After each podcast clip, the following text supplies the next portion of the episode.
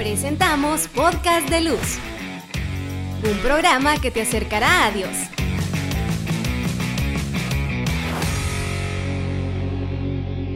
Gracias por estar en sintonía de su programa Podcast de Luz. Eh, bienvenidos a cada uno de ustedes, queridos hermanos. Eh, eh, bueno, teníamos un tema muy interesante la vez pasada, el viernes pasado. Eran preguntas random, ¿verdad? Acerca de los tatuajes, vestimenta, música, películas. Y bueno, pues la, el resumen, ¿verdad? Es siempre tener el discernimiento a través del Espíritu Santo y pues que apariencia, podemos aparentar muchas cosas, pero realmente lo que siempre vale es nuestro interior. Y ahora vamos con este tema muy interesante que viene un poco a, ligarse a, lo que precisamente piensa también siempre la iglesia acerca de estos temas que pues siempre es un discernimiento, un discernimiento en el espíritu. Y vamos a hablar un poco acerca de lo que piensa la iglesia, lo que piensa el Papa y enfocar en algunos temas. Escuchamos por ahí en alguna ocasión acerca de esto tan sonado, porque ahora en la familia es como que eh, ya no adoptamos, sino que Ay, qué lindos los perritos, ¿verdad? Ay, qué lindos los gatitos, qué lindos los animalitos. Por cierto, a mí me encantan los animales, pero Vamos a ver un poco eh, a la luz del Espíritu Santo cómo vamos a manejar estos temas. Padre Elder, acerca de las mascotas, ¿cómo podemos tomar en sentido eh, yo transmitir ese amor o tener ese amor hacia mi mascota? ¿Cómo podemos nosotros tomarlo o qué tan bien o cómo manejarlo? quizás no irse a extremos, ¿verdad? Eh, en sentido, bueno, yo tengo un zoológico en mi casa, dando el dato, ¿verdad? Tengo tortugas, tengo conejos, tengo gatitos, tengo pericos, tengo pichiches. Y bueno, el, quieras o no, es un amor muy lindo, pero vamos a hablar acerca de esto. ¿Cómo la iglesia lo toma? Eh, ¿Qué nos lo dice la iglesia eh, para aquellas familias que, bueno, no pueden tener hijos? Vámonos por ahí. Aquellas familias que no pueden tener hijos. ¿Cómo la iglesia eh, ayuda o acompaña a estas familias y cuál es la perspectiva acerca de las mascotas. Bien, antes de hablar de esta comparación de hijos y mascotas, eh, decirles que pues, las mascotas son criaturas de Dios. Para el día de San Antonio Abad, al menos en la Ceiba de Guadalupe y en las parroquias o mascas, siempre bendecimos a, los, a, a las mascotas, ¿verdad? ¿Por qué? Porque también ellos manifiestan esa huella de perfección y de amor eh, que Dios ha dejado en cada una de sus criaturas, en la naturaleza, ¿verdad? en los ecosistemas, en los árboles, eh, en las plantas, en los animales. ¿verdad? Entonces, claro, la iglesia, ¿verdad? y sobre todo el Papa Francisco, en, eh, su, en, este, en este aporte tan hermoso de, del magisterio petrino de Laudato Si, pues el Papa nos recuerda que eh, debemos de cuidar la casa común, una casa en donde convivimos cada uno de nosotros, la creación entera. Ahora bien, hablar, se me hace una, algo bien osado, de querer igualar a los hijos con las mascotas, es algo que va en contra de la dignidad de los seres humanos. ¿Por qué? Porque el ser humano, si bien es cierto, eh, forma parte de la creación, pero Dios ha querido dejar de manera especial esa huella indeleble de su amor en cada uno de nosotros. Ahora, yo no estoy en contra de que se traten bien a los animales. Yo antes de, estar en la orden de los omascos estudiaba biología, ¿verdad? Y no solamente quiero, sino que defiendo la creación. Ahora bien, se me hace tan absurdo y aberrante de que una persona pretenda cuidar a un animal, pero que sea indiferente ante el dolor, ante el hambre, el empobrecimiento, la explotación, la marginación de un ser humano. Hay algo que no está bien en nuestra sociedad. Cuando vemos como primordial cuidar una mascota que no está, no está mal.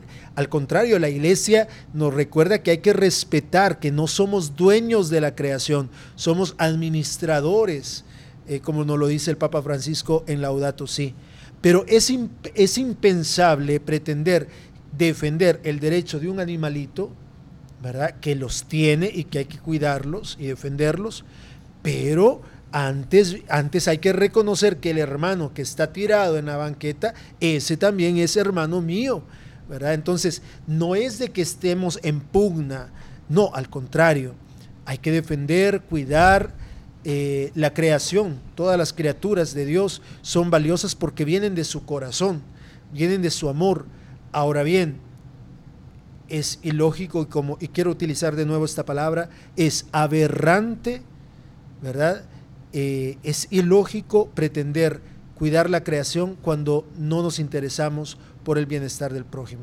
Yo creo que eso es eh, en parte lo que lo y por ahí nos lleva la sociedad misma, porque hoy hay hay leyes para las mascotas que si tal sucede tal cosa, entonces hasta hay algunas penas que son más importantes o son más fuertes que, con el ser humano, ¿no? Entonces, aún el mismo mundo nos lleva a esa situación. Quizás aquí en este punto sería decir, está bien, no dañar a las mascotas, pero no ponerlas sobre el ser humano. Exacto. Y si te das cuenta, el detalle de las mascotas no solamente, ya, ya no es un aspecto social, antes era como el perrito de la familia, ahora es, no, es que es mi hijo. El perrito. Exacto. Es que es mi hijo. Hasta lleva mi apellido. Exacto. Entonces, es una manera de irnos encerrando cada vez más. ¿Verdad? Porque aunque tú maltrates a un animalito, nunca te lo va a decir. Nunca te va a demandar. ¿Verdad?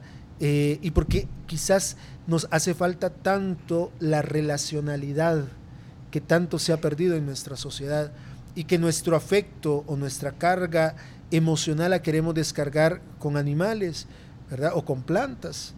Eh, y no está mal, no está mal, pero yo no voy a cuidar más una planta que a mi mamá o a mi papá o a mi hermano o mi hermana o a un ser humano que lo necesita.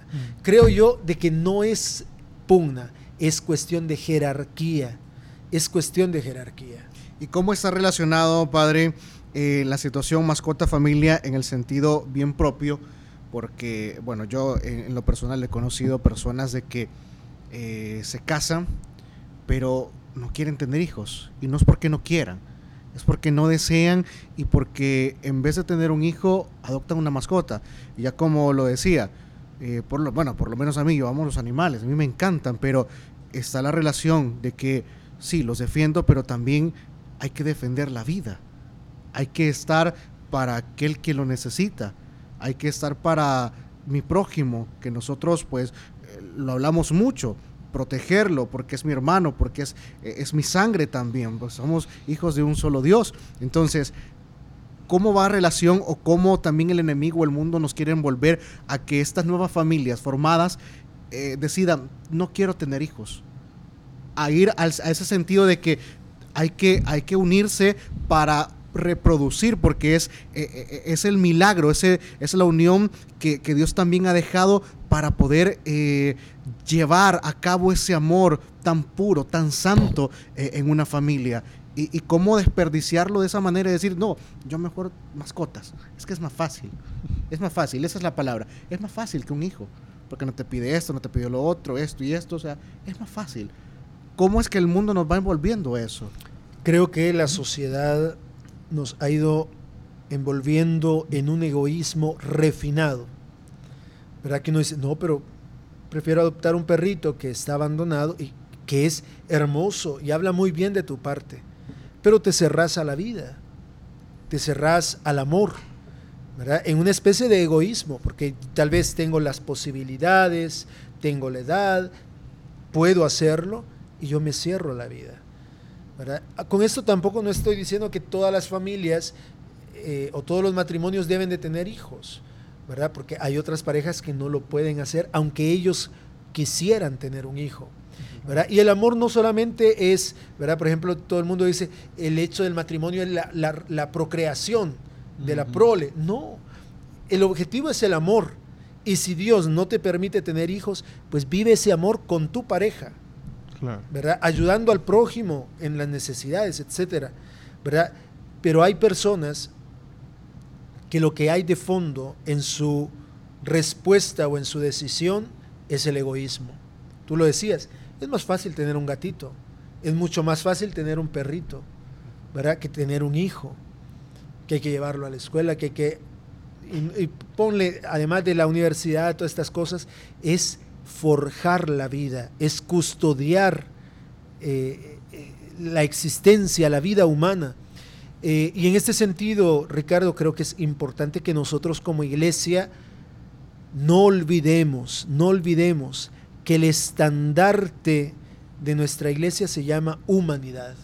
Humanidad en, en el sentido amplio de la palabra la defensa de la humanidad herida, descartada, de aquella vida amenazada de no nacer, de aquella vida eh, que muchas veces está abandonada en un asilo. Y que es lo que nos acusa a veces las corrientes eh, proabortistas. Sí, ustedes solo defienden la concepción, pero ya no se preocupan después, ya cuando el niño ha, eh, ha sido parido, ya ha sido traído a este mundo, ya no se preocupan y muchas veces tienen razón porque solo nos fijamos en que, no, es que tiene que nacer, pero no nos damos cuenta también de que ese niño tiene que tener oportunidades, de que ese niño tiene, que, tiene derecho a la educación, a soñar, a luchar, a hacer lo que él quiera hacer, ¿verdad? Pero muchas veces esa vida la abandonamos, después de esos nueve meses la abandonamos a su suerte y se nos olvida que también como iglesia, pero también como sociedad, estamos llamados a defender la vida en toda en todas sus concepciones, en todas, sus, eh, en todas las diferentes realidades en las cuales acontece. Sí. Sí, y también tenemos que, bueno, vamos con los demás eh, temas porque queremos abarcar varios temas ahí para, para esta parte. Ya la mascota creo que hemos dejado bien claro que es creación de Dios y al mismo tiempo, pero no hay que ponerlo sobre, sobre el ser humano, ¿verdad? En ese sentido. Entonces vamos a, a la siguiente. y algo muy importante, Ricardo, padre, y es de que nos viene, bueno, esto es una cascada, ¿verdad? Y ahora bien, cómo los jóvenes van teniendo precisamente ciertos pensamientos o concepciones de que, bueno, ya hablábamos acerca de las familias que se casan y no quieren tener hijos, pero ¿cómo están ahora los jóvenes y qué pensamiento tienen? Ya no casarse, o sea, ya, ya le quitamos el no tener hijos y ahora está la parte de, no es necesario casarnos, o sea, probemos primero cómo nos va como jóvenes, si, si, si funciona, ¿verdad? El, el unirnos, vamos a ver si nos casamos primero por lo civil y luego vamos a ver lo de la iglesia. ¿Cómo es que los jóvenes están siendo sumergidos en un ambiente, en un mundo, en una sociedad donde cada vez es más light, cada vez es más, eh, ahora me sirves, mañana ya no, y yo te puedo descartar. Eh, vamos a, eso que hablábamos también en, un viernes de podcast, eh, aquello de, de, que ya sos bien, si me servís ahora, ¿verdad? Ya mañana hay un repuesto cómo los jóvenes están sumergidos en esto, del tan punto de no creer en el amor, no creer en el matrimonio. ¿Por qué? Bueno, han visto quizás ciertas contradicciones en su familia, en sus tíos, en sus abuelos, pero ¿qué estamos haciendo los más grandes para que estos jóvenes, para que estos adolescentes crean realmente en el matrimonio, crean en la constitución que Dios está dando a través de la Madre Iglesia. Y quizás ahí también podríamos eh, enfocarlo, Padre, en el, en el hecho de qué opciones o qué es lo que nos dice la iglesia y el mismo Papa acerca del matrimonio, acerca o la vocación misma, porque al final para los jóvenes es eh, cuál es mi vocación. Quizás esa es una de las primeras preguntas que se hace. Eh, y y la, y la sociedad nos invita a decir, ah, si ya tenés más de 30, es que ya, ya, te, dejó el tren. te dejó el tren. Entonces... Agarra, un Uber para irlo a alcanzar. Entonces... Ya vaya por Santa Tecla.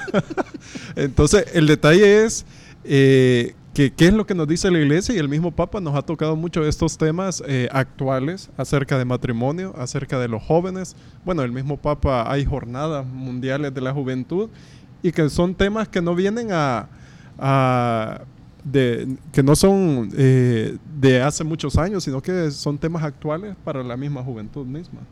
Bien, eh, mira, estamos viviendo una sociedad líquida, donde no hay fundamento, donde no hay algo consistente.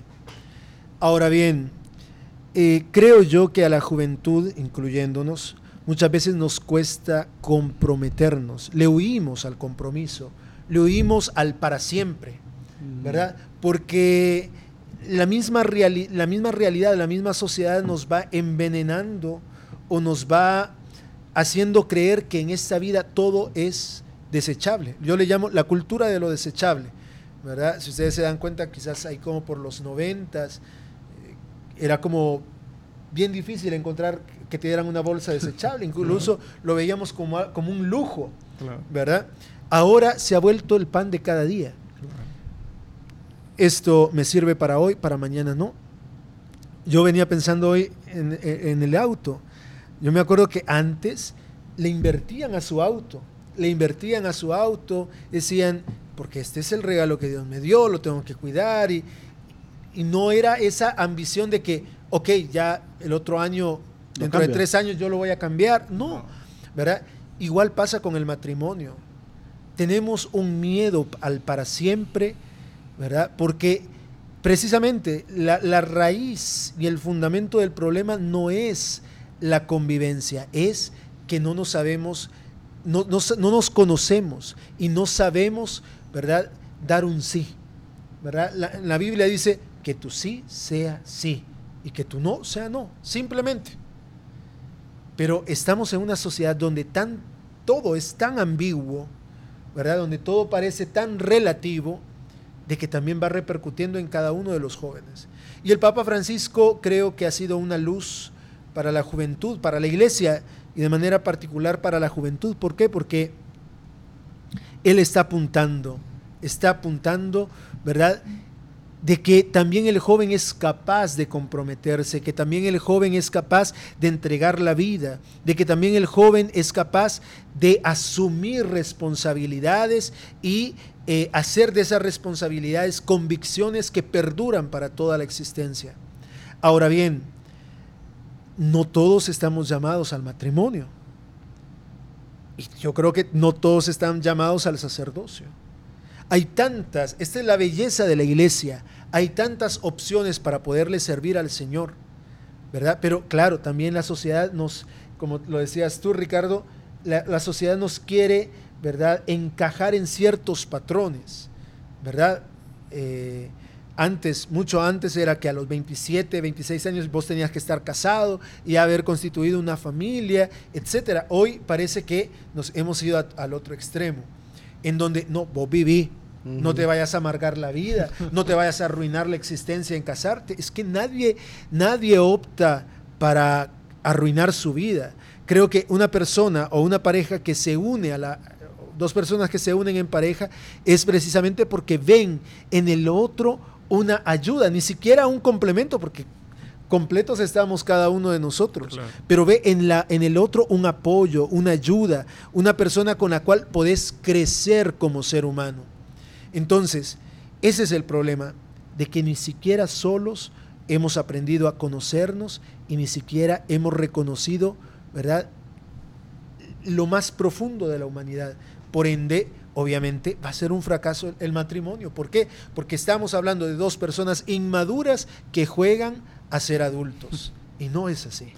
¿verdad? La adultez no tiene nada que ver con la edad. La adultez tiene que ver con la madurez. Y por eso también San Pablo dice, hay que luchar para ser adultos en la fe. ¿verdad? Entonces, creo que es importante a que también nosotros nos vayamos forjando, nos vayamos preparando.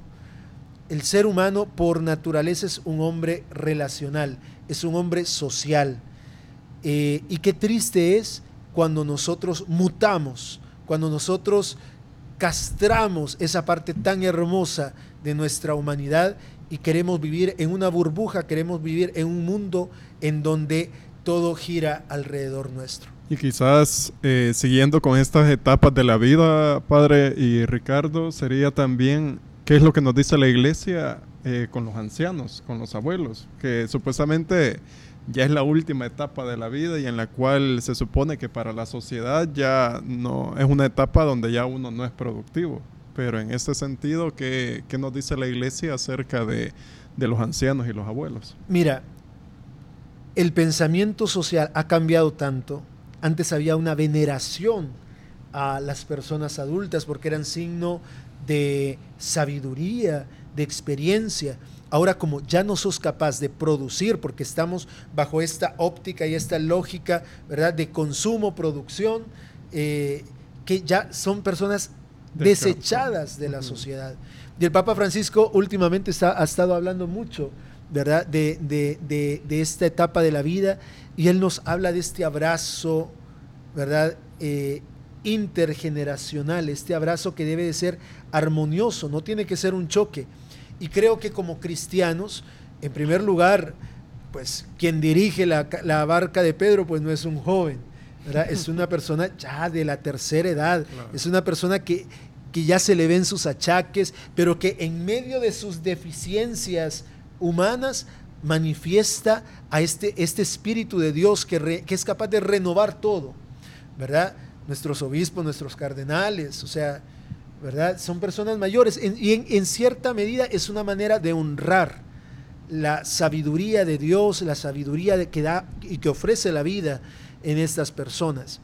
Eh, y el Papa Francisco nos dice a revalorizar, a valorizar la sabiduría y la experiencia de estos, él no, ni siquiera dice ancianos, de estos hermanos mayores. En, en Fratelli Tutti, ¿verdad? Eh, resalta mucho, ¿verdad? Eh, y en Christus Vivit habla tan hermoso a los jóvenes desde los ancianos, a valorar, a valorar. Creo que nosotros como cristianos tenemos una bella oportunidad en este tiempo de eh, darnos un abrazo armonioso, darnos un abrazo en el cual la fuerza, la vitalidad de la juventud, la experiencia y la sabiduría de los hermanos mayores se pueden conjugar para hacer cosas grandes en medio de nuestra iglesia. Así es. Y creo que es un buen eh, sentido y cada uno de estos pensamientos o temas son muy importantes porque son base, son base fundamental eh, desde la familia, desde los jóvenes, los niños, los ancianos, porque todos cumplen un labor específico en la iglesia y porque si alguno de ellos corre peligro, corre peligro a la iglesia. Porque si vemos desde la familia está, eh, está iniciado eh, pues esos niños que más adelante van a ser eh, futuros matrimonios de bendición, sacerdotes, religiosas, eh, laicos consagrados y en un futuro van a ser ellos quienes van a dar sabiduría a la generación que viene. Y bueno, ¿y cómo hemos mantenido la palabra de Dios? Si nos vemos, pensemos en eso. De generación tras generación se ha venido traspasando eso. Entonces tenemos que cuidar en sí esa casa común. Tenemos que cuidarnos todos porque realmente eh, no tenemos que dejar que el mundo nos coma, sino que al contrario, cambiar pues un poco, dar, eh, como dice eh, Madre Teresa de Calcuta, comenzar desde nosotros para nosotros poder ser luz para aquellos quienes lo necesitan. una ya pues para terminar ya este programa, un resumen, Padre, eh, un mensaje en sí para todos los que nos están viendo eh, a través de las redes sociales, que podamos valorizar precisamente lo que tenemos, lo que Dios nos da y que es algo que vale oro, que hoy lo tenemos y tenemos que pues tomarlo así, un, tesoro que mañana no lo podemos tener lamentablemente y aprovechar eh, principalmente pues a nuestros familiares, lo que tenemos pues como, como iglesia, ese tesoro, eh, la Eucaristía, son todos esos aspectos que tenemos que nosotros eh, ir aprovechando, pues ahora somos, mañana no, mañana no estamos. San Juan 23 tiene una frase muy hermosa que dice, nada de lo que nada de lo humano nos debe de ser indiferente. ¿Por qué? Porque Jesús en su humanidad enaltece al máximo esplendor al ser humano y le da dignidad. Por eso las diferentes realidades, los diferentes problemas, las diferentes aspiraciones y esperanzas humanas le atañen a la iglesia.